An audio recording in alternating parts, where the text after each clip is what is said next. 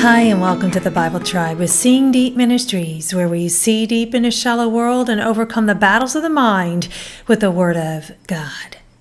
Crying has been given a bad rap in our culture, but crying is not shameful. Those who cry out to God recognize where their true strength lies. We're reading today in the book of Psalms, chapters 120 through 122, and the verse of the day is Psalm 120, verse 1.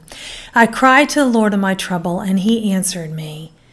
The Enduring Word commentary states that Psalm 120 is the first of a series of 15 psalms, each with the title A Song of Ascents. Some think that these songs were songs for the people of God as they made the pilgrimage journey to Jerusalem and the temple at the three appointed feasts the Passover, Pentecost, and Tabernacles.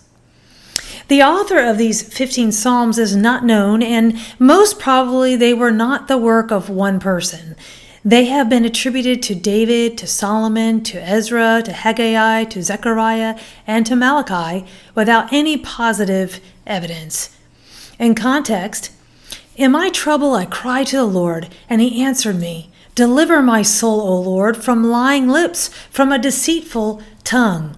This prayer is not the first of its kind in the book of Psalms. The prayer of defense against lying tongues or deceitful people has at least 39 other occurrences in the Psalms and Proverbs. When others malign us, it can induce a lot of stress, worry, anxiety. The psalmist knew where to go for deliverance. The fear of man is a snare, but when we can rise above what others think of us, we're set free from their words. I chose the key word cried, which is the Hebrew word karah, and it means to call, call out, recite, read, cry out, proclaim. Sometimes we need to cry aloud, friend, and recite and proclaim God's word, God's truth over our circumstances. Doing so gives us perspective and sets us free from the bondage of caring what others think or say about us. Thought of the day. Don't listen to others' thoughts about you. Listen to God's.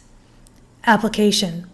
When we can rise above what others think, we are set free from their words. Go with God, friends, and His precious word. Tune in tomorrow as we begin the book of Ecclesiastes.